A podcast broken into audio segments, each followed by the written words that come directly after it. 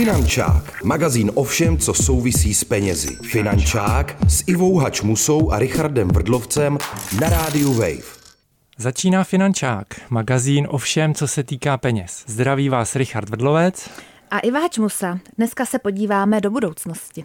Ivo, ty jsi vzala křišťálovou kouli. To jsem si nevzala, to je strašně těžká, takže by se mi urvalo poutko od kabelky. Ale vzala jsem si sebou hosta. Je jim ekonom a člen poradního týmu pro důchody, eh, je z think tanku IDEA a jmenuje se Filip Pertold. Filipe, vítejte. Eh, dobrý den, děkuji za pozvání. Dnes si, jak Iva naznačila, budeme diskutovat o tom, co nás všechny čeká. Pokud se toho teda dožijeme. Já nevím, jestli se toho dožiju, ne, že bych si myslel, že umřu brzo, ale myslím si, že s těma důchodama to nebude slavný. Uvidíme. Ankety jsme se naštěstí dožili. Tentokrát eh, jsem vyspovídala náhodné chodce s otázkou, jestli myslí na zadní kolečka, spoří si na důchod a jak to vůbec vidí, eh, tu budoucnost důchodu. Tak jmenuji se Eva a je mi 23. A mám zatím jenom stavební spoření a chtěla bych si založit i důchodové, ale zatím ho nemám. Proč si myslíš, že je to důležité si spořit? No, protože zatím nemám pocit, že můj důchod mi bude stačit k tomu, abych vedla takový život, jaký chci vést. Takže si myslím, že je vždycky lepší mít nějaké peníze vedle a moc si prostě přilepšit ze svého. Diana, 25. Šetří si na důchod, spoříš si? Nešetřím, jsem student a zatím jsem se k tomu nedostala. Až do studiu, tak třeba za rok, za dva bych začala. Chtěla bys být bohatá důchodkyně? Já bych se toho chtěla hlavně dožít, toho důchodu. Takže uvidíme. Václav, 32. Nemám žádný speciální účet, kam bych si ukládal peníze na důchod, to ne. A jak to teda řešíte? Ehm, vůbec jako nějaké spoření nebo myslíte na zadní vrátka? Jako já podnikám a trochu doufám, že to moje podnikání narůstá průběžně nějak na hodnotě a ta hodnota nikam nezmizí, no, takže trochu doufám, že prostě jednoho dne buď to, to budu moct někomu předat a kdo to bude řídit dál, nebo to prodám a budu žít z toho. To je hezký plán, tak držím palce. Díky moc. Terka 21. Na důchod vyloženě ne, ale spořím si. Nerada bych uh, počítala každou korunu. Děláš proto teď teda to, že si spoříš jako do budoucna peníze jako na účtu, že máš? Uh, jo, jo, dávám si peníze stranou. Já jsem Adam, je mi 25 let. Adam, spoří si na důchod? Nespořím. Kolem 35 bych si chtěl začít dávat stranou. Proč zrovna kolem 35? Je to nějaká hranice magická pro tebe? Jo, jo, těch 35 ještě 10 let, tak to oddaluju. Tak Filipe, slyšeli jsme, že spousta mladých eh, lidí tak trošku má, dejme tomu, určitou skepsy k tomu, jak budou důchody jednou vypadat. Je skutečně na místě být takovým pesimistou v tomhle ne, ohledu? Nejenom mladých, ale i starých, ale jak i jsme starých. slyšeli. Eh, já myslím, že určitá míra zdraví a skepse je na místě, ale není na místě panika, bych řekl. Eh, myslím si, že z toho, jak se ten náš, tedy státní eh, důchodový systém zatím vyvíjel, tak z toho si lze něco trošku odvodit o tom, jak to asi v budoucnu bude vypadat.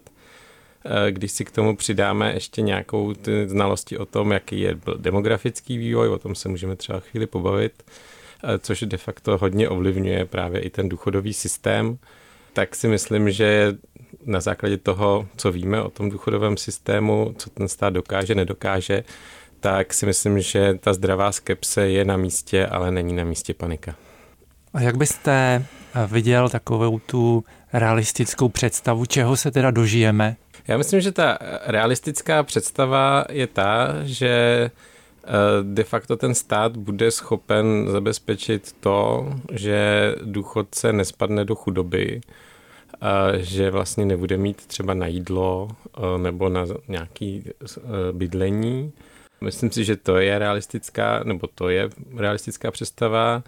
Co určitě není realistická představa, je, že nám stát vynahradí třeba náš, přesně náš příjem, to se ani nestane už teďkon, ale že by jako vynahradil nebo, nebo přímo vyplácel důchod ve výši příjmu, zvlášť pokud ten příjem byl nějakým způsobem nadprůměrný, tak to prostě neplatí už ani teď a bude to platit stále méně v budoucnosti. To snad neplatilo nikdy. Neplatilo to nikdy, ale jsou státy, které jako vynahradí 80% z předdůchodových příjmů eh, v tom důchodu to v Česku prostě neplatí. U nás platí dlouhodobě to, že podprůměrné, když máte mediánový a nižší příjem, tak ten důchod vám víceméně kompenzuje to, co jste měli předtím. když máte vyšší příjem, tak to nekompenzuje a ten relativní jakoby to, to, to splošťování těch důchodů eh, podle té znalosti, které máme, jak se to vyvíjelo a jaká nás ta demografie čeká, tak bude čím dál tím větší. To znamená, že ten důchod se bude, aspoň podle mého soudu, bude stále blížit k nějaké takové v uvozovkách rovné dávce. Tak 80% eh, příjmu v důchodu, to by se mi líbilo, to je taková dovolená vlastně. To by bylo fajn. A eh, mít na jídlo je bezvadný, ale co třeba taky mít na nájem?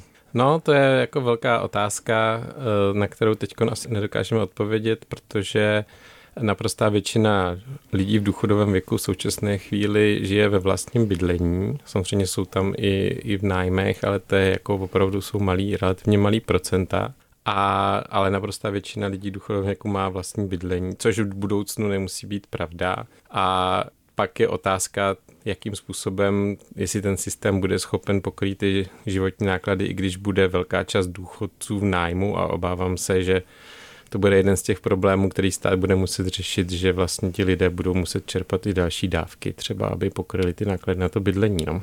A rozhodně po vás nechceme nějaký konkrétní rady, ale já bych se zastavila u té jedné odpovědi, kdy tam ten jeden respondent uvedl, že považuje za takovou magickou hranici toho, že bude řešit ten důchod 35 let. E, není to pozdě trochu? Já myslím, že, ta, že to je magická hranice i pro tebe. Jo, mám takový no, pocit. Já, jsem, já mám ještě, ještě mnohem dál tu hranici. Uh, já myslím, že žádná magická hranice ne, neexistuje už jenom proto, že, že vlastně se strašně špatně říká, jak dlouho budeme pracovat, nebo ten konkrétní člověk, jak dlouho bude moci pracovat, jak dlouho bude pracovat, jak dlouho bude muset pracovat. Já si myslím, že aniž bych chtěl dávat nějaké úplně konkrétní rady, tak si myslím, že v okamžiku, kdy člověk začne vydělávat normálně na trhu práce, ať už toho, že je zaměstnanec, nebo protože podniká například, tak by si prostě měl odkládat eh, nějaké peníze stranou. A ještě je otázka, jestli stát se nepostará o to, že ty moje úspory na třeba spořícím účtu nebo na hotovosti vlastně nebudou totálně znehodnocený v době, kdy přijdu do důchodu. A pokud je budu investovat, tak jestli eh, je budu investovat tak, abych o ně nepřišel do té doby, než se dostanu do důchodu. To je dost jako velký vlastně problém tady toho systému průběžného průběžného odkládání na důchod. Eh, je to problém úplně každého systému mimochodem a pokud si ty peníze nebudete odkládat a já jako nechcem asi tady řešit problém inflace, který je strašně komplikovaný, ale i kdybyste jako neodkládal, protože jste si řekl, no stejně přijde inflace a znehodnotí ty peníze, tak nebudete mít nic. Takže buď to budete mít nějaké úspory, které budou částečně znehodnocené inflací, třeba pokud se vám nepodaří investovat tak, aby to pokrylo tu inflaci, a nebo když to budete ignorovat úplně, tak nebudete mít vůbec žádný úspory a budete na tom ještě hůř. Takže já bych se na to spíš díval takhle, Eh, že prostě sice můžeme být skeptický, depresivní z toho, že máme momentálně třeba vysokou inflaci, mimochodem 15 let naspět jsme tu inflaci měli velmi nízkou, takže bych, eh, takže bych, jak jsem si říkal, lepší je mít něco než nic. Lepší ale... nějaký úspory než žádný. Přesně no to jo, nějaký malý, ale já to vidím jakoby z hlediska té politiky státní, která vlastně eh, teďka tím, že tlačí tenhle ten způsob eh, odkládání na důchod, ty pilíře, já nevím, jak se to jmenuje teď v dnešní době. Jo, zase k tomu tomu se ještě asi dostaneme, k tak, pilířům. Tak vlastně nás k tomu tlačí, k tomu dělat tyhle ty závažné rozhodnutí o spoření. A přitom eh, ten eh, systém toho průběžného financování důchodu, který tady byl, tak eh, ten vlastně není ohrožený špatným investováním z penzijních fondů, není ohrožený v inflací, kterou způsobuje stát. Takže mi přijde, že vlastně je to takový bezpečnější způsob toho financování důchodu z hlediska jedince. Jako jo i ne, já jenom bych chtěl říct, že to, jaký důchod dostanete z toho takzvaného průběžného pilíře, je závisí od nějakého vzorečku a ten, ten vzoreček, protože ten vzoreček determinuje, kolik vy dostanete z hlediska oproti té vaší mzdě, kterou jste jako odvedli do toho systému a kolik jste odpracovali let. A ten vzoreček se nějakým způsobem vyvíjí a mění v čase naprosto bez zájmu médií a veřejnosti. A celkem významným způsobem ovlivňuje to, co dostanete. A ta inflace to taky ovlivňuje, protože ten vzoreček nějakým způsobem reflektuje jak inflaci, tak průměrnou mzdu. E, a samozřejmě na tyhle ty peníze, které dostáváte z toho průběžného, jako důchodce, z toho průběžného systému, tak ty se musí někde vybrat. A ty peníze se vybírají ze sociálního pojištění, což je taková daň, to znamená, že každý musí do toho, kdo pracuje na trhu práce, odvádí to sociální pojištění. Výše toho sociálního pojištění opět ovlivněná státem, respektive rozhodnutí politiků, ve svý, ve svý vlastně důsledku i občanů, který ty politiky volej.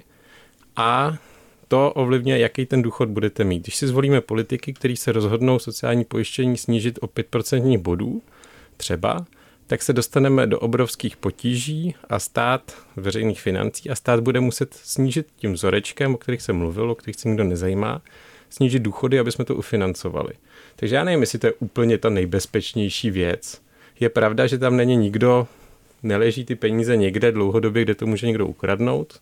To je pravda, ale pokud politici udělají například toto rozhodnutí a všichni budou tleskat, že budeme platit měsíc sociální pojištění, tak ale pak budou i nízký, nízký důchody.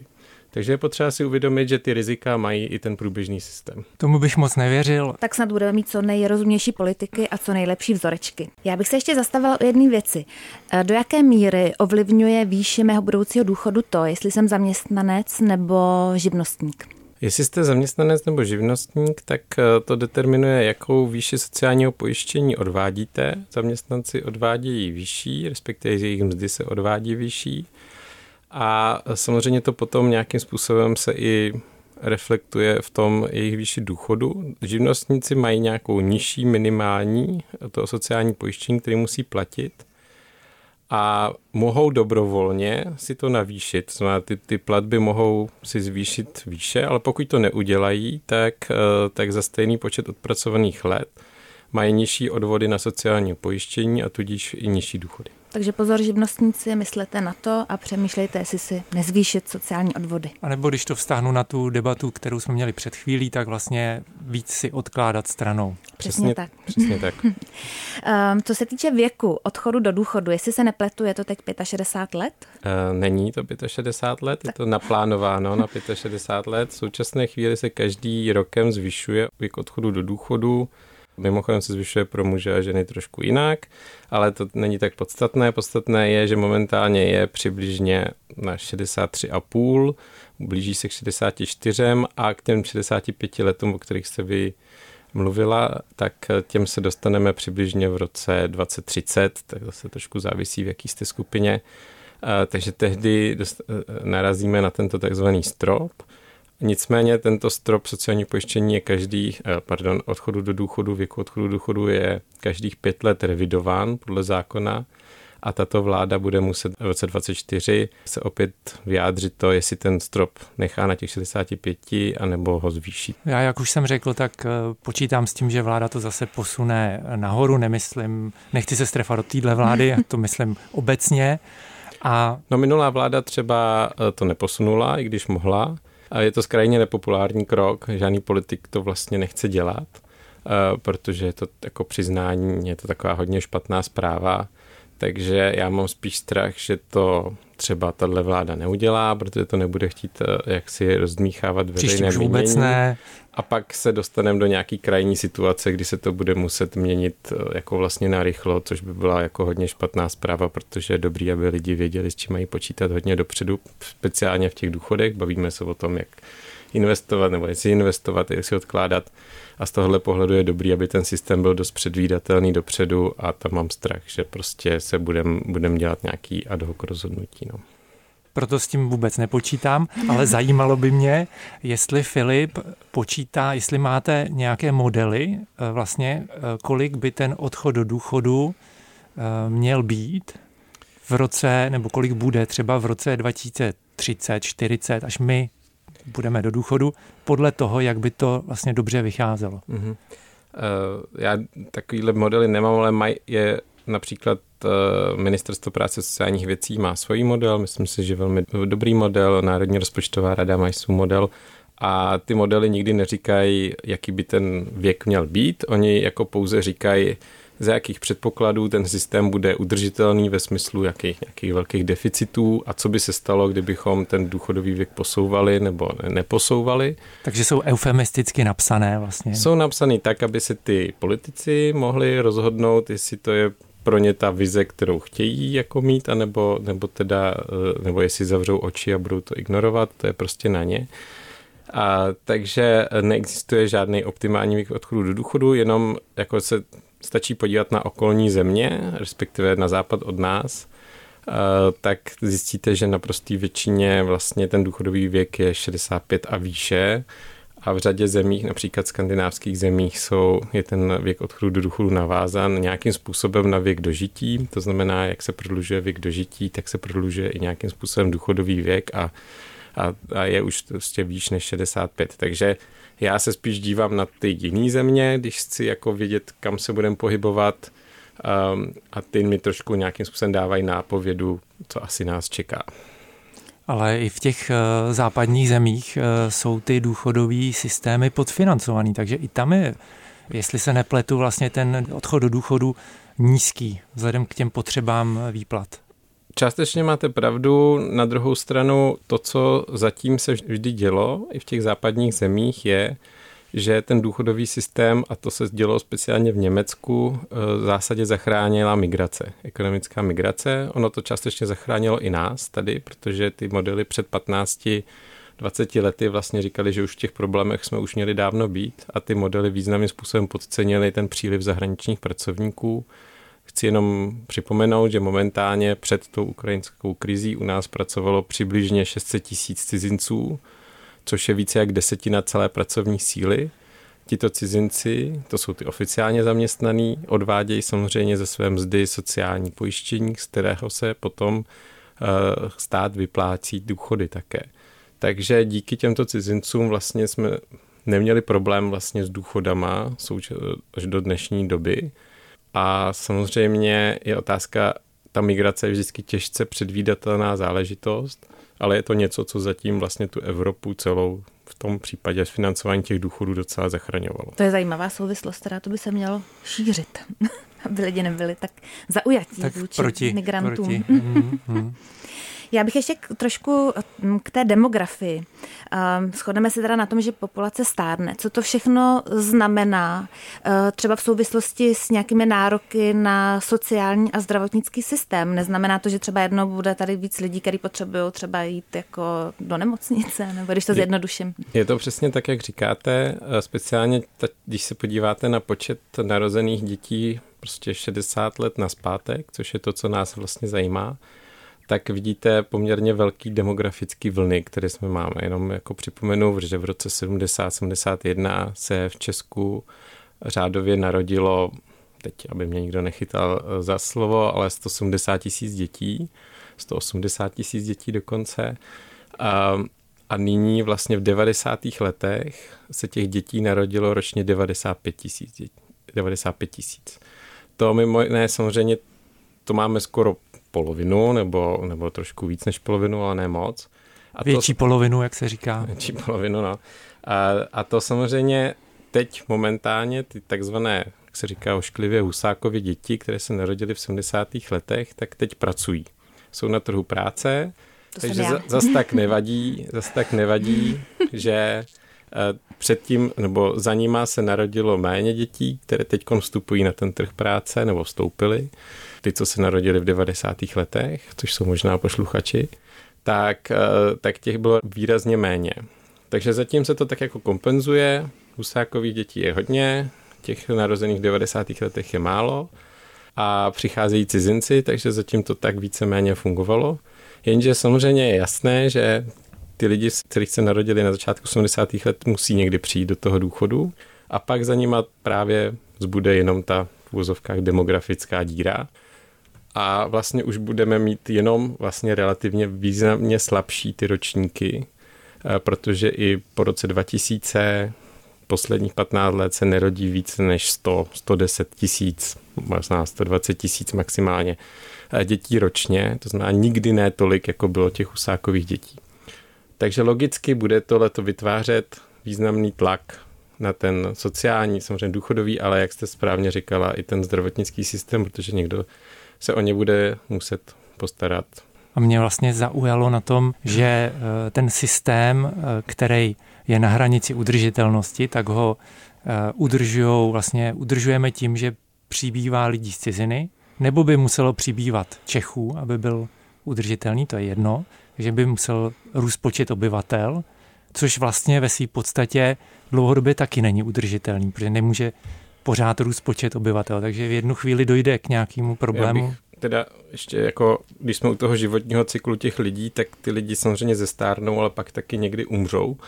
A, takže, a, takže samozřejmě, když ty lidi, když ty silný generační ročníky budou umírat, samozřejmě, tak ta potřeba nahrazování bude menší, tak jenom jako bych chtěl říct, že ten cyklus je od, opravdu až do té smrti. Takže ta potřeba nekonečného růstu té populace tady skutečně není. Bude opravdu větší potřeba nahrazovat, nebo respektive mít vyšší počet těch pracovníků, abychom abychom ty důchodce nějakým způsobem v úvozovkách uživili, respektive měli na ty jejich důchody.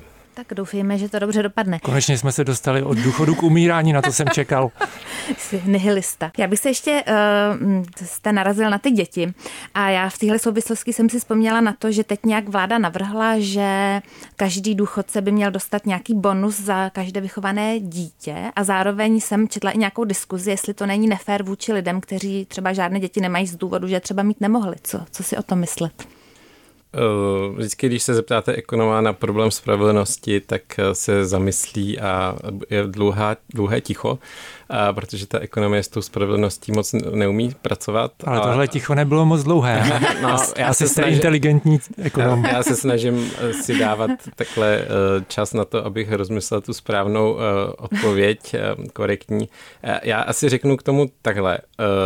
Ten současný systém čím jste odpracovala víc let, tím máte vyšší důchod, čím jste vydělávala víc, tím máte větší důchod, i když teda ne o moc, ale takhle to platí. Samozřejmě v tom je spousta nespravedlnosti samo o sobě.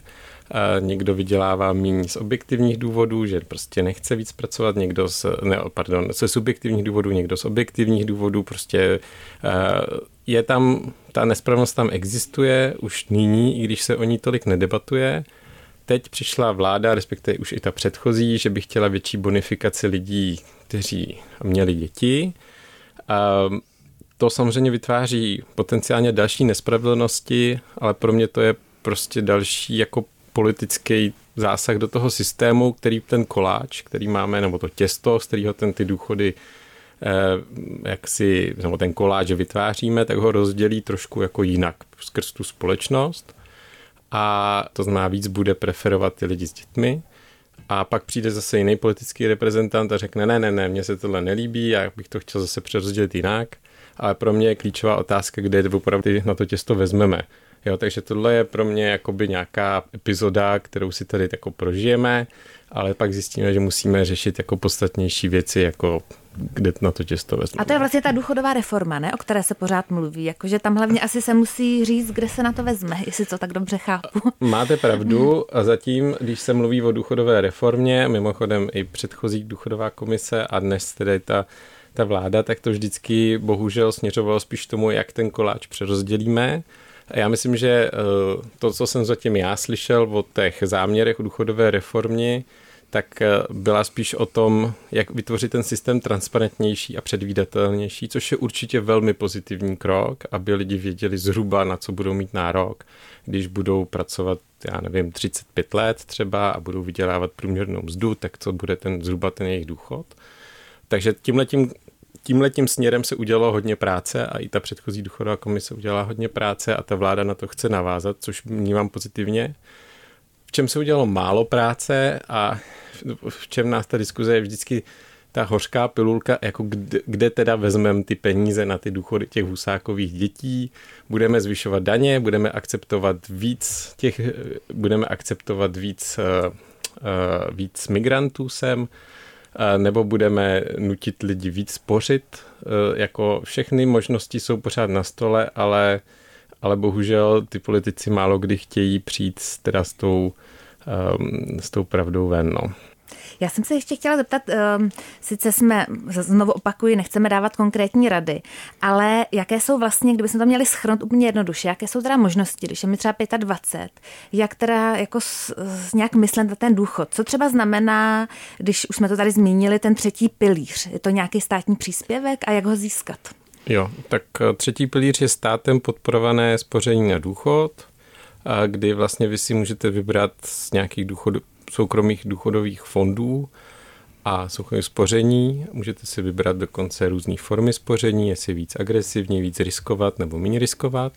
A stát vám k tomu dá nějaký příspěvek e, měsíčně, e, jako vás bonifikuje za to, že jste se rozhodli teda spořit na ten důchod.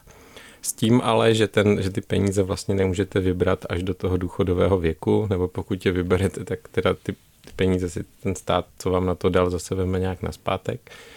Uh, takže, takže je to vlastně uh, je to takový systém, kdy se stát nějakým způsobem snaží motivovat lidi, aby si ty peníze odkládali stranou a ty důchodové fondy pod dozorem teda státu ty peníze nějakým způsobem investují.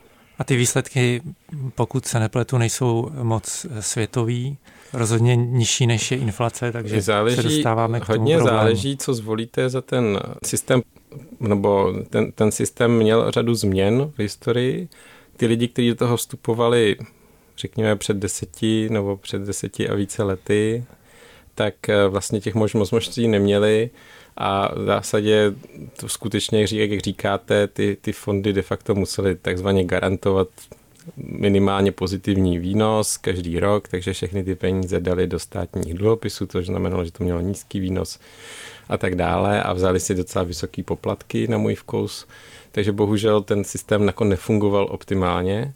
Ale v dnešní době, když se bavíme o současné situaci, tak ta regulace už je jiná. A vy, když přijdete do toho fondu, tak vám právě nabízejí z různých možností, jak investovat. A ten výnos může být potenciálně mnohem vyšší. Ale samozřejmě musíte akceptovat to riziko, že někdy ten výnos bude vysoký nějaký rok a někdy může být negativní. Proto, a to je poslední teda rada, kterou dneska řeknu, protože není dobré rizikově investovat, když máte 10 let před důchodem. To opravdu je taková obecná poučka. Pokud máte relativně blízko před důchodem, tak určitě neriskovat, snažit se ty peníze prostě dát někam, kde to je jistý, i za cenu toho, že vám inflace třeba kus sežere toho.